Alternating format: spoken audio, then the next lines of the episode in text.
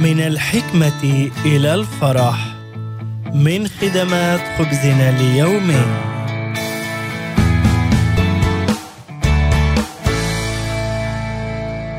رن جرس الهاتف فالتقطته دون تأخير.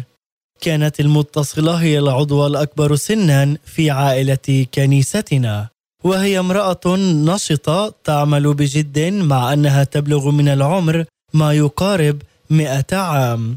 وجهت لي بعض الأسئلة التحريرية لمساعدتها على وضع اللمسات الأخيرة في كتابها الأخير لإنهائه، ولكنني كالعادة بدأت بتوجيه الأسئلة إليها، أسئلة عن الحياة والعمل، الحب والأسرة.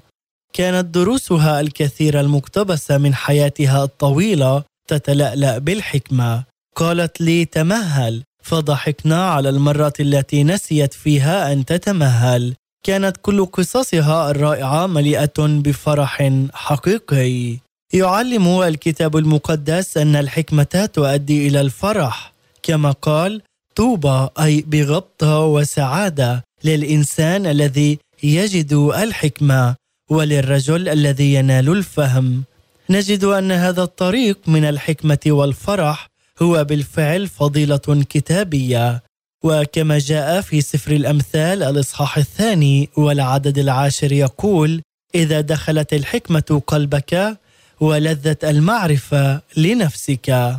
أما في سفر الجامعة الإصحاح الثاني والعدد السادس والعشرين يقول: يعطي الله الإنسان الصالح قدامه حكمة ومعرفة وفرحا، طرقها طرق نعم وكل مسالكها سلام، أي كل طرقها مفرحة. أعلن المؤلف سي اس لويس وهو يتأمل في أمور الحياة أن الفرح هو عمل السماء الجاد. ما هي الطرق التي سلكت فيها بحثاً عن الفرح؟ كيف يمكن للحكمة أن تقودك إلى الفرح؟